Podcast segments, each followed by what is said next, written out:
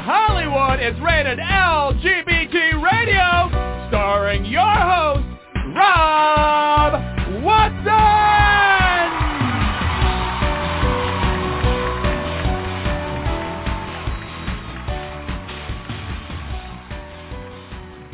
Welcome, welcome, welcome to this installment of Rated LGBT Radio. And yes, I'm your host, Rob Watson. Today we are again doing another film, uh, which is super exciting. This is a film that will be available on the different um, movie by request platforms, and I think it is also streaming on possibly Apple Plus. Um, but it is a French film um, that has done very well in the theaters in France. It is now coming over to the United States.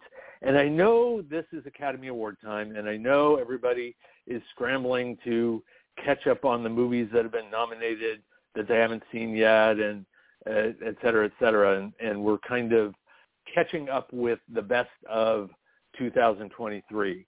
But this is a film you definitely want to see. It is beautiful.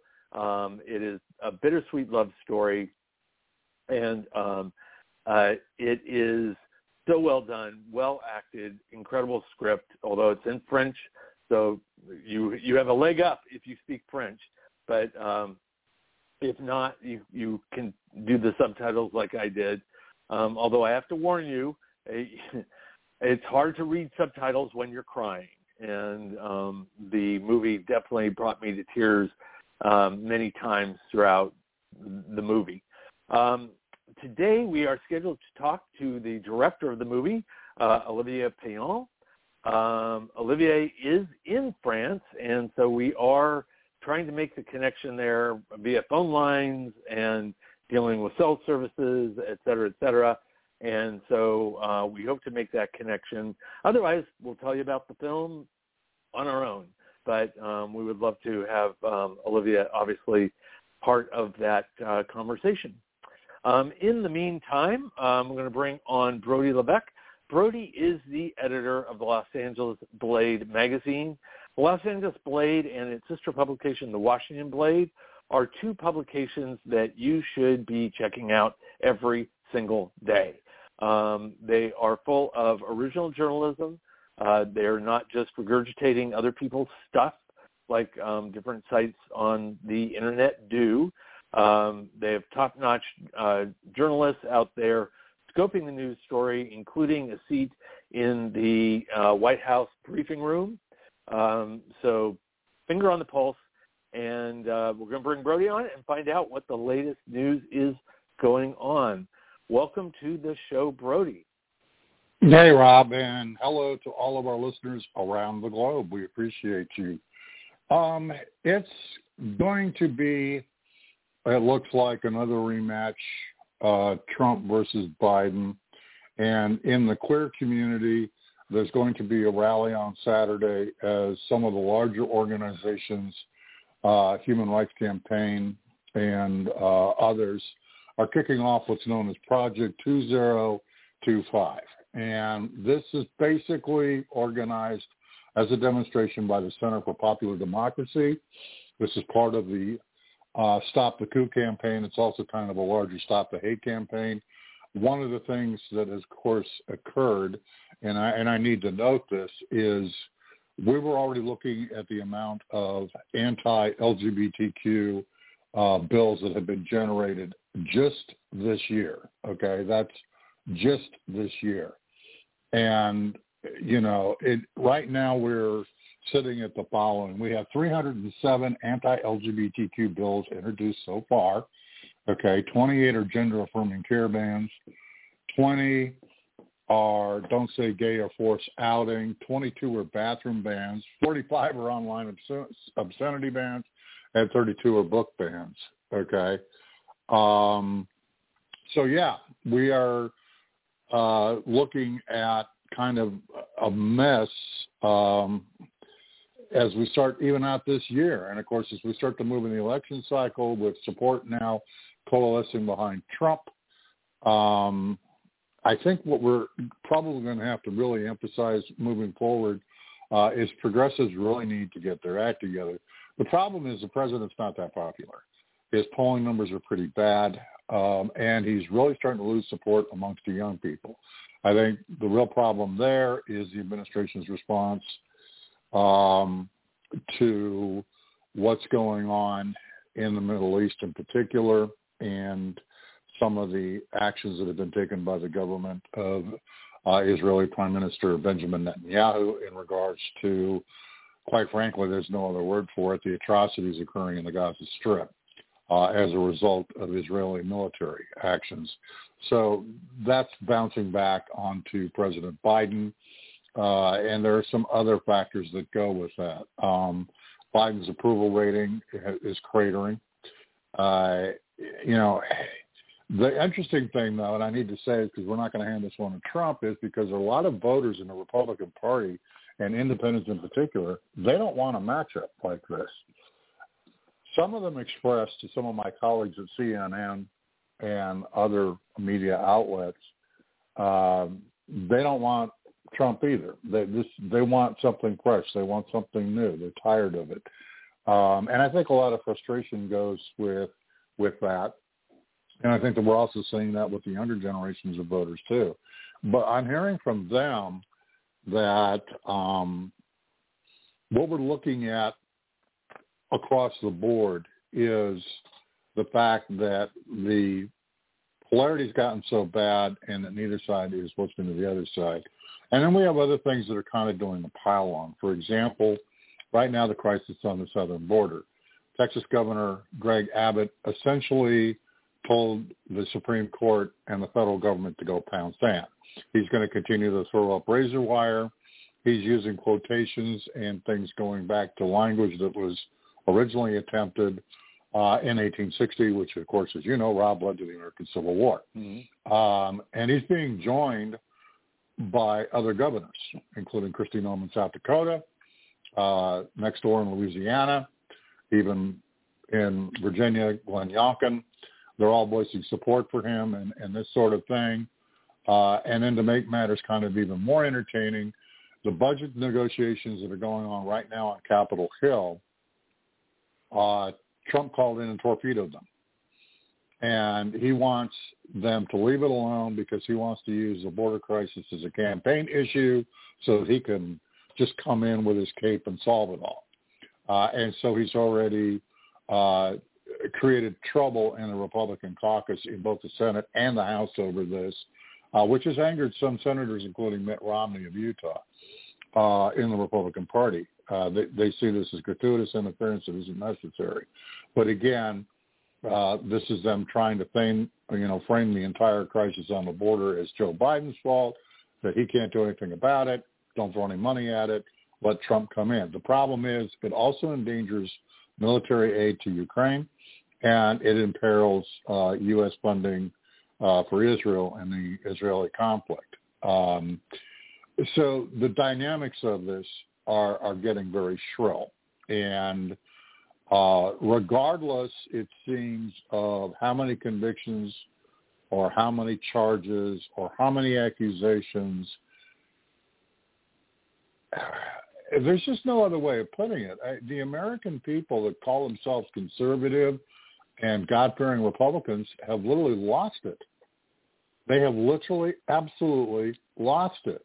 The language that Trump is using, even uh, something he said day before yesterday in a campaign video, okay, this guy is laying out the same kind of verbiage and language that we saw laid out in 1933. And I know everybody out there is going to start screaming, oh, Brody, don't use the Godwin's Law.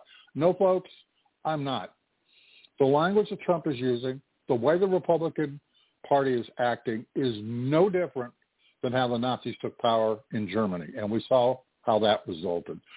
Trump is using the exact same language, okay, or variations on a theme. It's the same language that was put out by Joseph Goebbels, by Hitler himself. These people, okay, are racist, they're white supremacist, and they're Christian nationalists. And the worst part yeah, is they don't care the the you know? the issue is what we've said all along about Trump's appeal is he hates the same people that everybody you just described hates. And to be mm-hmm. fair, the one kind of red flag for Trump is although there should be so many red flags. It's you know there's an absurdity about this whole thing, but I'll get to that in a second. But the the one red flag is that half of his party is not voting for him. I mean, he is not literally slam dunking the nomination. He is winning the nomination, but there is still a, a huge amount of the the core of the Republican Party that are not on his side. The problem is, and let's face it, the the real issue with Biden is ageism. I mean, it is, you know, because if you really want to go to the numbers, the border crisis, the reason Biden can't do more is because the Republicans are not passing the funding, which they vote against. So they have they they can talk all they want about how it's his problem, but really it's them. And the the other issues that he is losing people on, you know, it's like those are, you know, can be mitigated. The problem is, and I know this from talking to my own sons, is they look at him and his projection is of an older man. He moves slower. He is, you know, it is the age, physical age piece is evident when he speaks, and it's about image. Um, and he is not exciting people because of that. And I don't know if that's surmountable. I don't know if we can get over that. But I mean, that's kind of the core. But on the Trump side, apart from, and I agree with you on the growing fascism um, and the that part of the party that is completely oblivious, they are win no matter what, which isn't particularly new with the Republicans. It's just much more bold. But the um, the other thing is he's a freaking criminal. He's an insurrectionist. He's like, you know, it's, it's like he is this this you know the crimes that are racked up that he is going to trial for.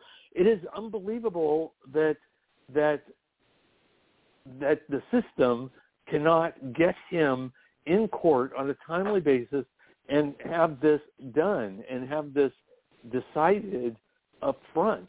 He knows how to play the court system and he's doing it. He's playing out the clock and you know that could work for him if he gets elected and ends the whole thing. But that's the the real travesty in all this. It's just uh, it's unfathomable that that he can get away with it. And the majority of the country is sitting around with our hands tied, looking at this without any recourse, and that is what is hugely frustrating. But other than that, I don't have any thoughts, Brody. Here you go. Yeah, no, no problem. Um, just uh, you know, it's one of those things where we're looking at it and going, you know, this is kind of an impossibility, but you know, can it get worse? Um, will it get worse? And political, Brody, I'm you know, gonna, political. I'm going to interrupt you. Yeah. Sorry, I'm going to interrupt you there because I think uh, we have made contact with Europe. We have um, Ah. them on the line, so I want to pivot over to our main subject today, which is um, this incredible film, which you have to see, called Lie with Me. Um, it is a framework of a writer in present day um, revisiting his past and um, a a love story from when he was 17. Um, it is beautifully shot, incredibly written, impeccably acted. Um, it is fascinating every which way you cut it, and um, it'll soon be available for you to watch through your different streaming services. And with that, um, as I go online here, I hope we have. Um, oops, that did not work. They have gone. okay, so we lost. Yeah, I, I, and and for our listeners, uh, I actually am in communication with um, our hopeful guest uh, by text from uh, actually his uh, publicist from Amsterdam. I'm being told they're trying now to work out the technical difficulties at their end. Uh, and then uh, I just suggested that they try something, and they're going to do that. So I guess we'll just have to see as we go along here if we're able Well- to get past the technology. In full disclosure, they're back on the board. So let's see see what we've got. We'll we'll try it again. Scott and or Olivier. Oop. Olivier, are you there? I think it's ringing, and we're seeing if he's there. Well, it appears to be ringing. I, I feel like we may be making like almost like a crank call. exactly. Okay. Yeah. Uh, so we'll see if we get someone in Europe to talk to us about this incredible film.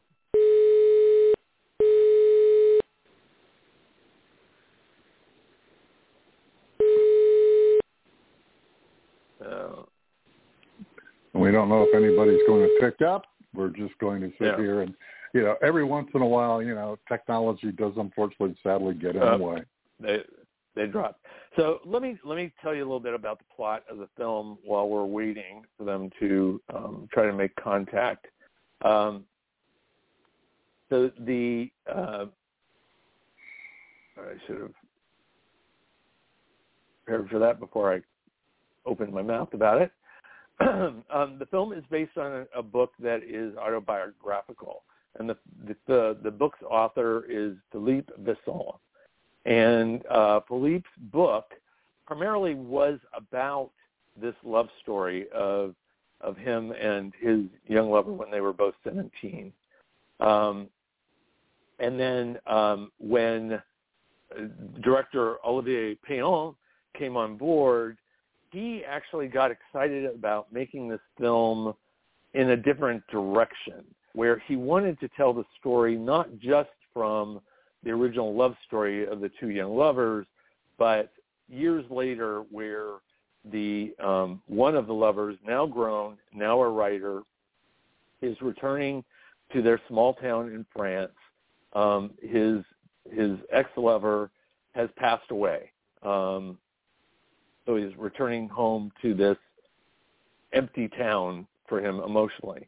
Um, but his the son of his ex-lover is there and he meets him and the son knows that he meant something to his father but he doesn't know what.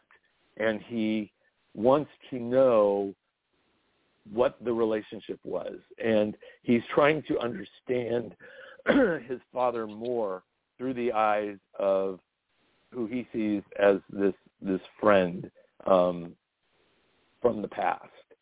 Uh, the so I'm gonna I'm gonna go. Uh, oops, they may be on here. So let's try them one more time. Hi, Olivier. Are you on? Hi. Unfortunately, Olivia is not able to make it. This is Scott. Hi, Scott. okay. Well, thank you for Hi, trying. Brody. We've How are you? to the audience that that we have. This is Rob. Yeah, we've uh, Oh, We've hi, got, Hi, uh, Uh, Sorry about that. No problem. We we we Yes. uh, let the audience know we were having trouble connecting with Europe. So, and I've explained the film uh, to them. Can you tell us where again the film is going to be available? Absolutely. So the film is Lie With Me. It's coming from Cinephobia Releasing. It's going to be available on iTunes, Amazon uh, Prime Video, Google Play, Vudu, um, Kino, Kino Now. It's going to be on quite a lot of streaming platforms coming up in the next um, on February 18th. And the um, the film is, from what I've gotten from doing some research, actually did fairly well in French theaters. Um, it was released publicly over there, correct? Yep, correct. It did actually very well in France, and then it's done quite well in the U.S. circuit for uh, film festivals as well. It had a very long run. It played a lot of uh, festivals, and the reviews were fantastic out of it.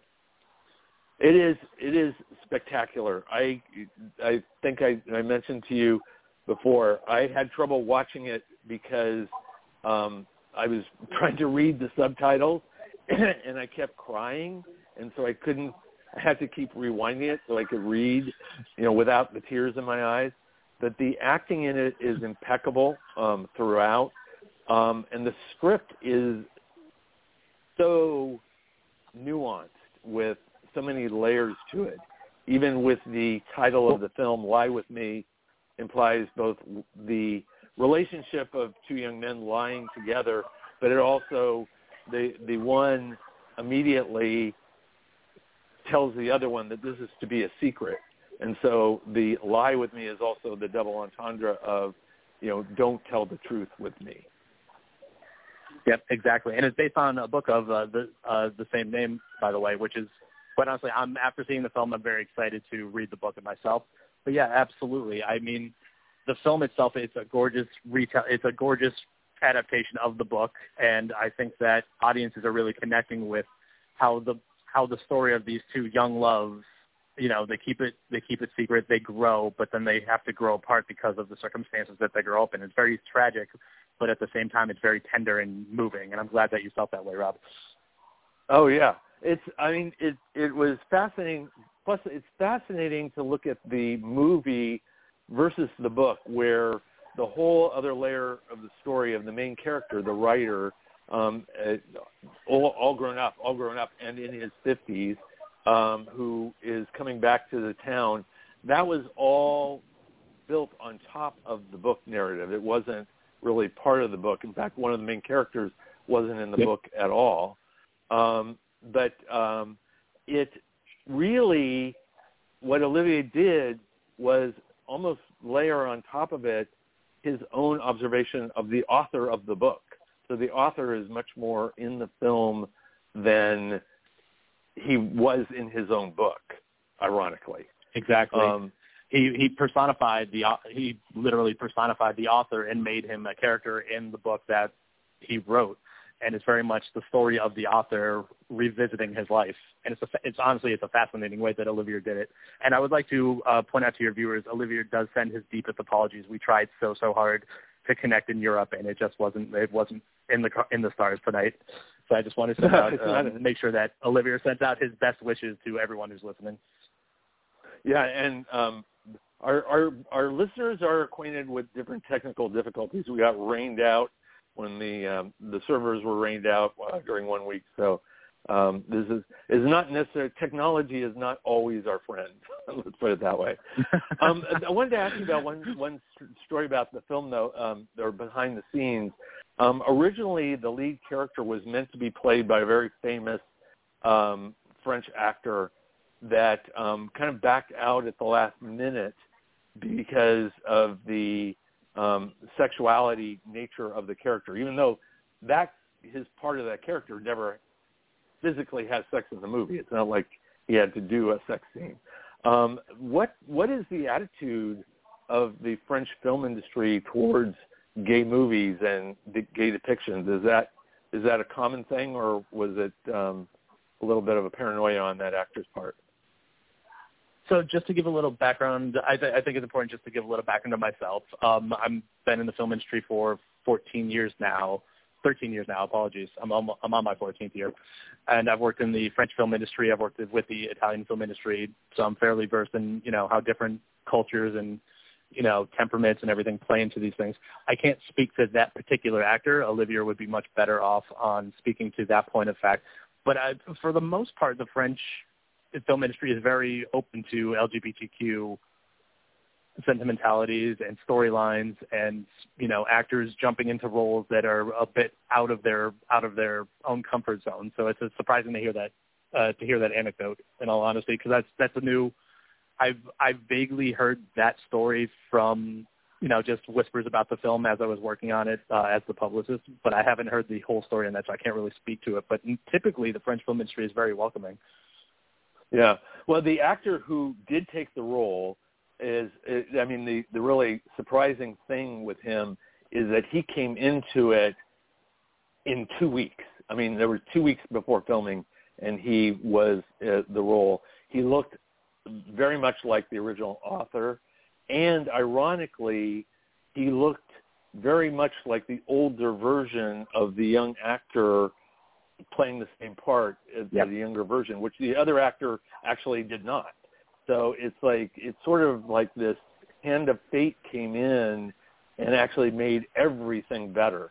Um, by doing that. Which, in all honesty, um, I, I think, and it goes back to your point, I think that it helps really bring home the story of the film and the feeling of the film, where you really feel like you're following these characters through different points in their life, and you're experiencing them as young men growing up, falling in love, and realizing that they're in a situation that isn't necessarily accepted and then growing older and then looking back on their past and you know re-experiencing that situation. And i think that you're you're 100% correct. The actors that were cast for this were perfect because they did look so much alike. You really felt like you were following that journey.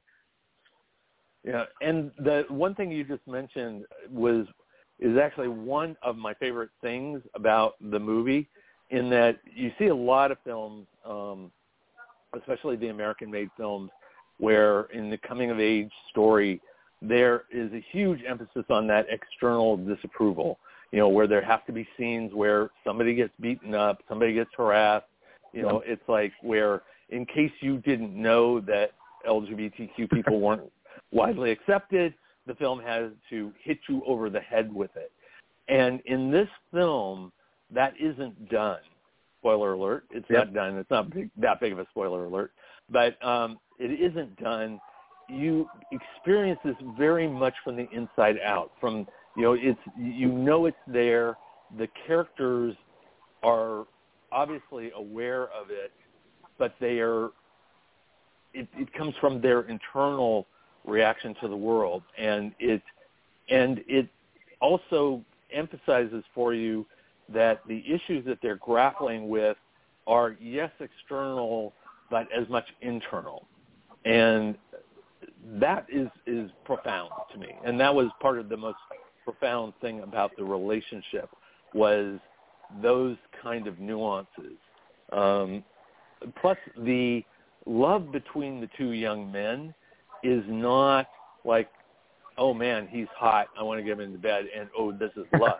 it's like you see them falling in love with the deeper, more specific, more individual levels of each other, and not just you know he's a hot guy type thing. Um, yeah. From your perspective, I think that so.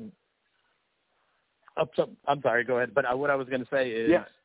I completely agree with you on that point, and that I think that's one of the reasons why I fell in love with this film and I wanted to work on this film was exactly that point where you see these young men fall in love. It's not just a given of two hot young men, you know, meeting, saying, "Oh, you're, you know, you're attractive, you're attractive, let's get together." It was very much an emotional, well drawn out, told, well told story that you really get brought into the film, and I think that the the film really handles it delicately, and I think it really portrays the relationship in a realistic and important way. And I think you're absolutely right. A lot of these films that deal with young LGBTQ loves do have that essence of essence of violence. Where um, there was a film that I worked on recently called Fireworks that just had that has the exact same kind of situation with love and relationships and uh, opposition out externally from the relationship and the closed-minded community, and it ends in violence. This film, it very much treats it in a we understand that it's not necessarily looked well upon, but there's no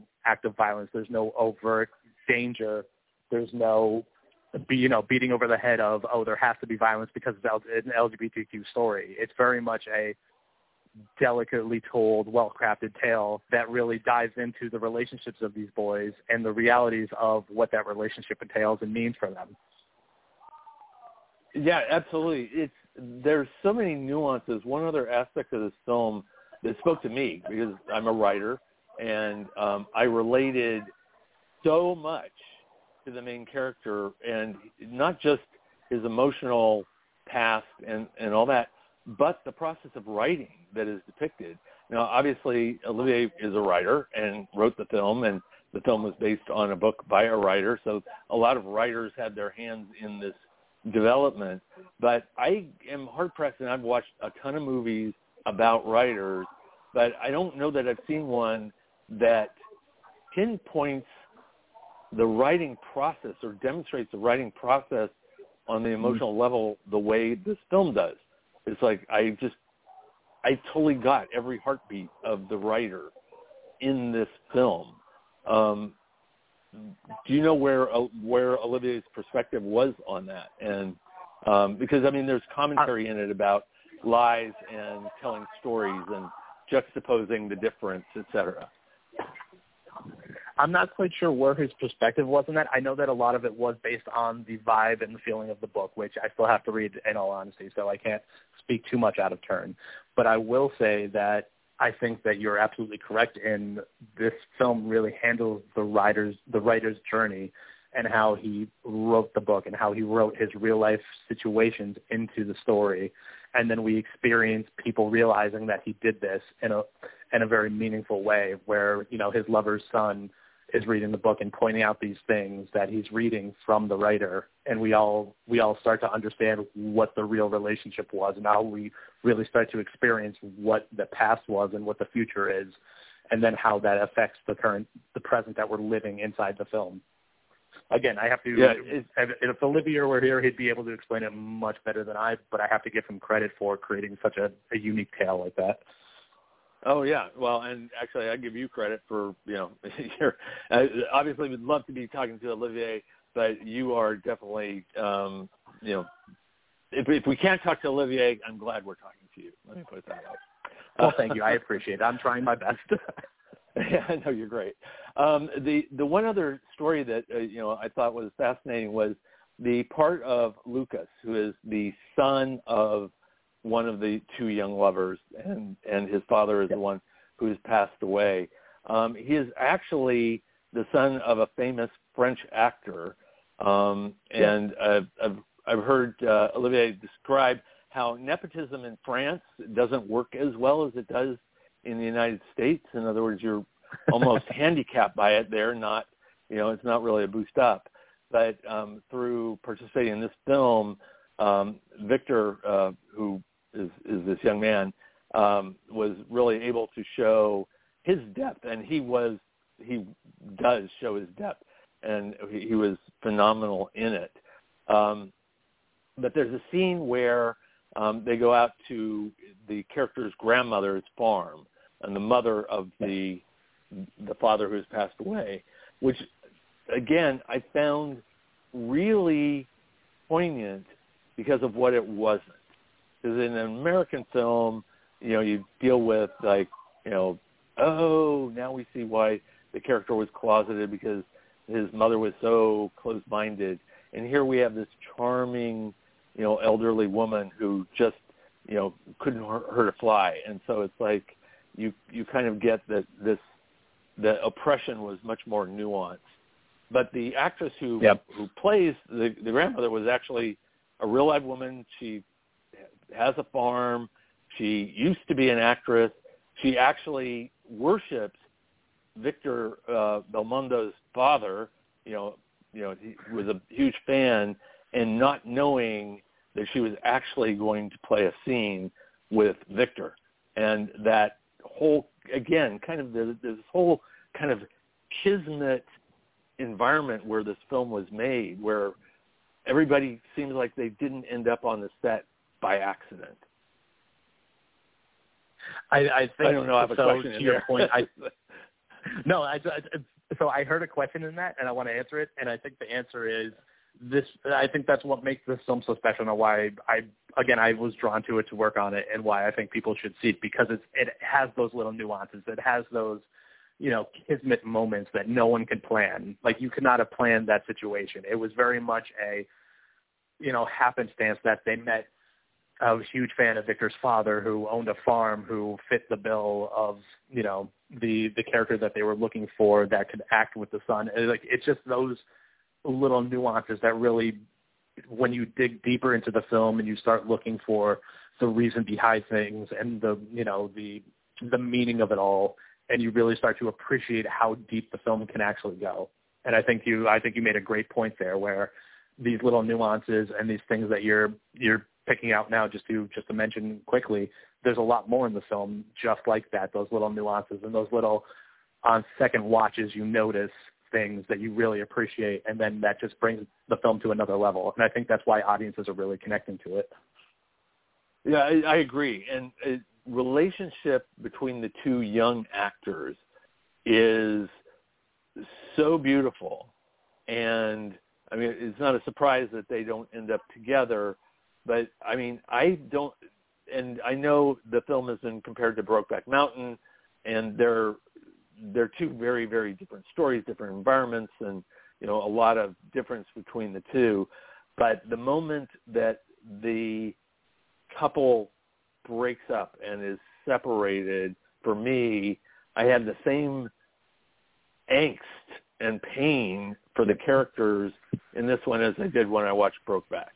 It's it's like it's like because they're so their intimacy is so real and so sweet and so you know kind of innocent and It- wonderful and it feels like a real relationship. It feels like this is a relationship that you're invested in that you watched organically evolve. And then when that happens, I, trust me, I had the same feeling where you're very, you're sad about it. You're you're physically sad about seeing this relationship that you kind of knew was going to fall apart, but you didn't want it to. Yeah, exactly, exactly. In fact, I look at pictures of the two actors, and it's like, oh, I, you know, and it's like, no, they're actors. They're not. It's like they're not in a relationship. Stop it, stop it. It's like it's They're, a pro- movie. they're, they're good friends movie, off damn screen. it. They're fine. yeah, I know. It's like, um, did, did either one of them have? I mean, they are so. You know, the um, in Fellow Travelers, the recent um, miniseries that came out, um, that got high marks for the intimacy that was depicted in that, and how it, how authentic it was to real gay relations. This film is equal to that. I mean, it's like it's not, you know, this heteronormative overlay of what it's imagined that you know gay lovemaking might be like. Um, Right. Were the two young actors? They. They just you know, um, everything was cool with them. They you know they just plugged into that. What was the process for them? So uh, again, this is something that I really would need Olivier to speak on. I cannot speak to what it was like on set or how the actors, per, you know, relations. But from what I understand externally, you know, it, that or that chemistry that you see is very much the actors showing their talent and really connecting with each other on that on that scope of what the role required. They very much, you know, put their heart and soul into the film, and you see that on screen, and I think you appreciate that. Oh yeah, it's uh, it. This film, I, I, I mean, I feel like I'm just totally fanboying at this point, but it's like I cannot emphasize how rambling is good. is. Rambling is a good. Rambling is a praise for the film from you, Rob. So thank you. it's like it's well, it's you know, it's because I'm comparing it, and probably unfairly, because you know, each each movie, each thing that comes out is its own piece of work. But it's like I look at movies like the movie Bros, which to me was you know this comedic, superficial look at you know being gay and and not really you know any depth to the relationships that were depicted to Heartstopper, which is so sweet and has oh, I love different Heartstopper. nuances. Heartstopper is a fantastic series. I I Oh, I, cannot I do too. Heartstopper Yeah. enough. So continue. Yeah, yeah. No, I I love Heartstopper. This was like, I think taking Heartstopper to another level. I mean, it was it had the sweetness and the innocence. Although, and to be fair, Heartstopper is now, and this is then. And I think that is a big difference. I mean, like if you put the two together, you're kind of going, okay, these guys might have been Heartstopper if this was Yeah. you know 2023 and um it the comparison between the two could be more of a sociological one of where we've come or where we've come for young men like this that it isn't isn't the world that the men of lie with me had to operate under so yeah, Exactly. It- I just- think I think so. I I love Heartstopper, and the reason the one thing I love about Heartstopper is the tone of the the tone of the series. I think that the way that they created Heartstopper and the way they tell that story is perfect, and I think that the way Lie with Me is told fits the film very well. So I, I honestly I love both projects, and I think you're absolutely right. It's you know it's very similar stories. They could be each other, but one of them goes a little bit of a darker route so far. I haven't, you know, I have to, I I have like two episodes of Heartstopper on the new season. I have to finish. So, oh uh, okay from no, no no spoilers, but so far, no spoilers we won't spoil it for you yeah okay. yeah and But I, I I- think you're right. one I thing I think can that, tell you is- know, Lie with Me really.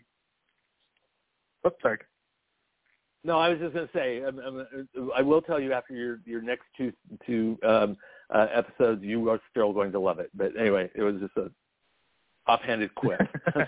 I I, I appreciate the recommendation, so thank you. Because I'm going to watch it as soon as I I'm a, current I'm currently in Rotterdam right now, um, presenting um, Scud, who is a very well is a well known Hong Kong director out, out of Hong Kong, who has his tenth and final film, which is an LGBTQ Asian film. So I'm representing that now. As soon as I get home, I will be watching Heartstopper. and I'm sorry, interrupted little, you. It was a little plug. It was a little yeah. plug, and it was also a I can't wait to watch Heartstopper. I know, really. You're very good at what you do. what were you saying? Though? I hope you, so. After 14 years, if I was terrible, I'd you'd be in trouble. yeah, exactly. I Oh, did interrupt a point though, and and I didn't mean to to uh, throw off your train of thought. Oh no, no, you're more than fine. But yes, I mean, uh, quite. uh, I mean, I, I think you you've said it yourself. Where this film really is, it's a story that people need to see because it's a realistic portrayal of LGBTQ love without the violence, without the unnecessary. You know, there's there's prejudice, but it's unnecessarily over. You know, it's not unnecessarily overt. It's very much a true to life story that could happen today in our neighborhoods in certain you know certain situations. Yeah, no, absolutely. It, and one thing, if um, if you can relay this to Olivier, um, one of the stars, in my opinion, of this film is the script itself. It is so orchestrated so perfectly, and you know, it's like, and this is my writer vision watching it. You know, it's like it it it's just incredible. I mean, it, it weaves you in at the right moments to the past, to the present. It makes its points. It gives you a hook that it fulfills later. I mean, it is just an outstanding script. And then you layer on great actors, and you you know you've done it. it it's amazing.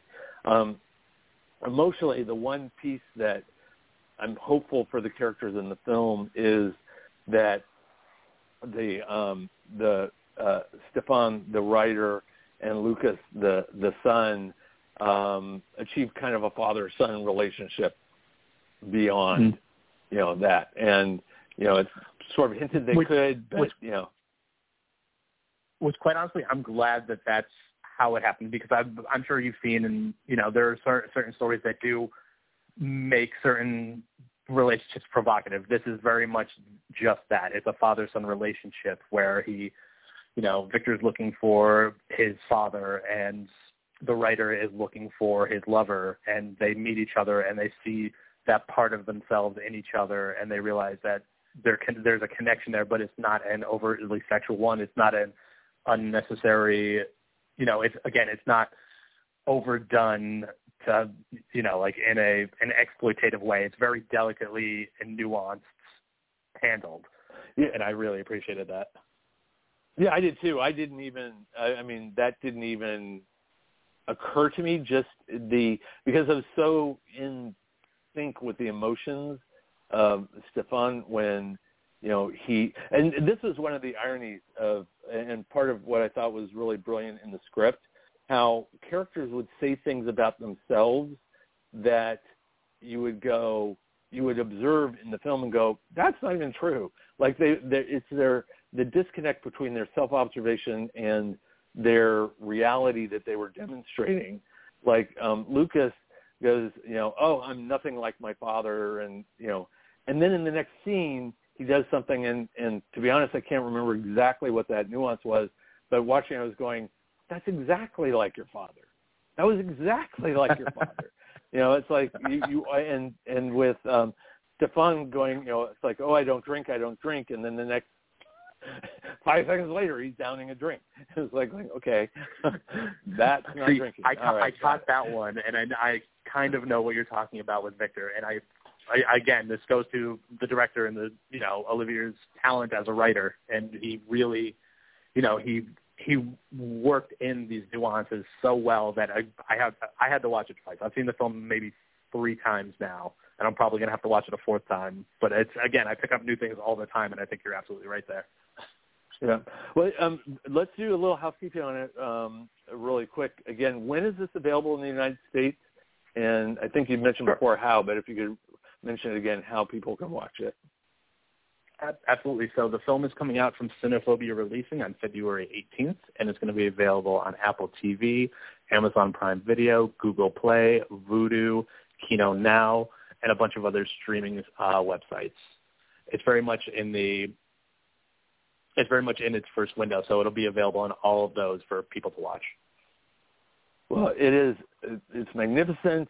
People, please see this. Um, uh, you will love it. I, I, you know, I'll put my my my reputation on the line on this one. This is is definitely one that um, will have broad appeal, whether you're, whether you're LGBTQ or not. Um, it's it's it's a human story and um, very very moving. Um, so Scott, I know it's super late. I'm going to let you go. Uh, any other final words that we should mention about this? No, I think honestly, I think you hit it. I hope people do see it. I hope that the story intrigues them, and I hope that they really do when they sit down and watch it. I hope they really do sit down and watch it and pick up those nuances and really appreciate the characters and the work that went into crafting this beautiful story because that's exactly what Yeah. it is. It's very much a it's very much a beautiful story like a Brokeback Mountain. It's something that people can appreciate and enjoy for how complex but accessible but very tender-hearted it is. And and it's in France, and it's at a, a cognac um, um, tasting place. Oh yeah, and it's, cognac yeah, lovers, there's- yeah, yeah. It's like it, it's like it's got it's got all the stuff in it. So yeah, go go ahead and see it. So thank you, Scott, so much for what you do and how well you do it. Um, and um, you know, thanks for bearing with us through all the technology pro- problems today. And our best to Olivier, and um, he owes me an interview someday in his lifetime. So we'll Absolutely, and he and he's well aware, and he sent his deepest apologies again, and we'll make that happen. Oh But no, um, no, Rob, thank you, thank you so much for what you do. I we've worked together uh, off and on for years now, and it's really great to connect and actually be able to talk about film directly and on the record. So I really appreciate it. So Yeah. thank you for having me. Yeah. Oh, uh, uh, my pleasure. Thank you for your part in getting this film out there. I think it's I think it's one that that people should see. I think it's a you know a really a landmark film that that required viewing, required viewing. And Awesome. We have Rob is seal of approval, everybody. there you go. There you go. um, that is it for us for today for um, Rated LGBT Radio. We will be back again next week. Don't forget to check out the Los Angeles Blade at losangelesblade.com. Um, you can check it every single day as there are new and important breaking news um, depicted there every day of the week. Um, and also look for the Best in LA um, edition that is coming out very soon, and it will tell you who LA Blade readers voted as the best of a whole bunch of things in the Los Angeles area. Um, but for our team today, that's it, and we will see you again next week. You've been listening to Rated LGBT Radio.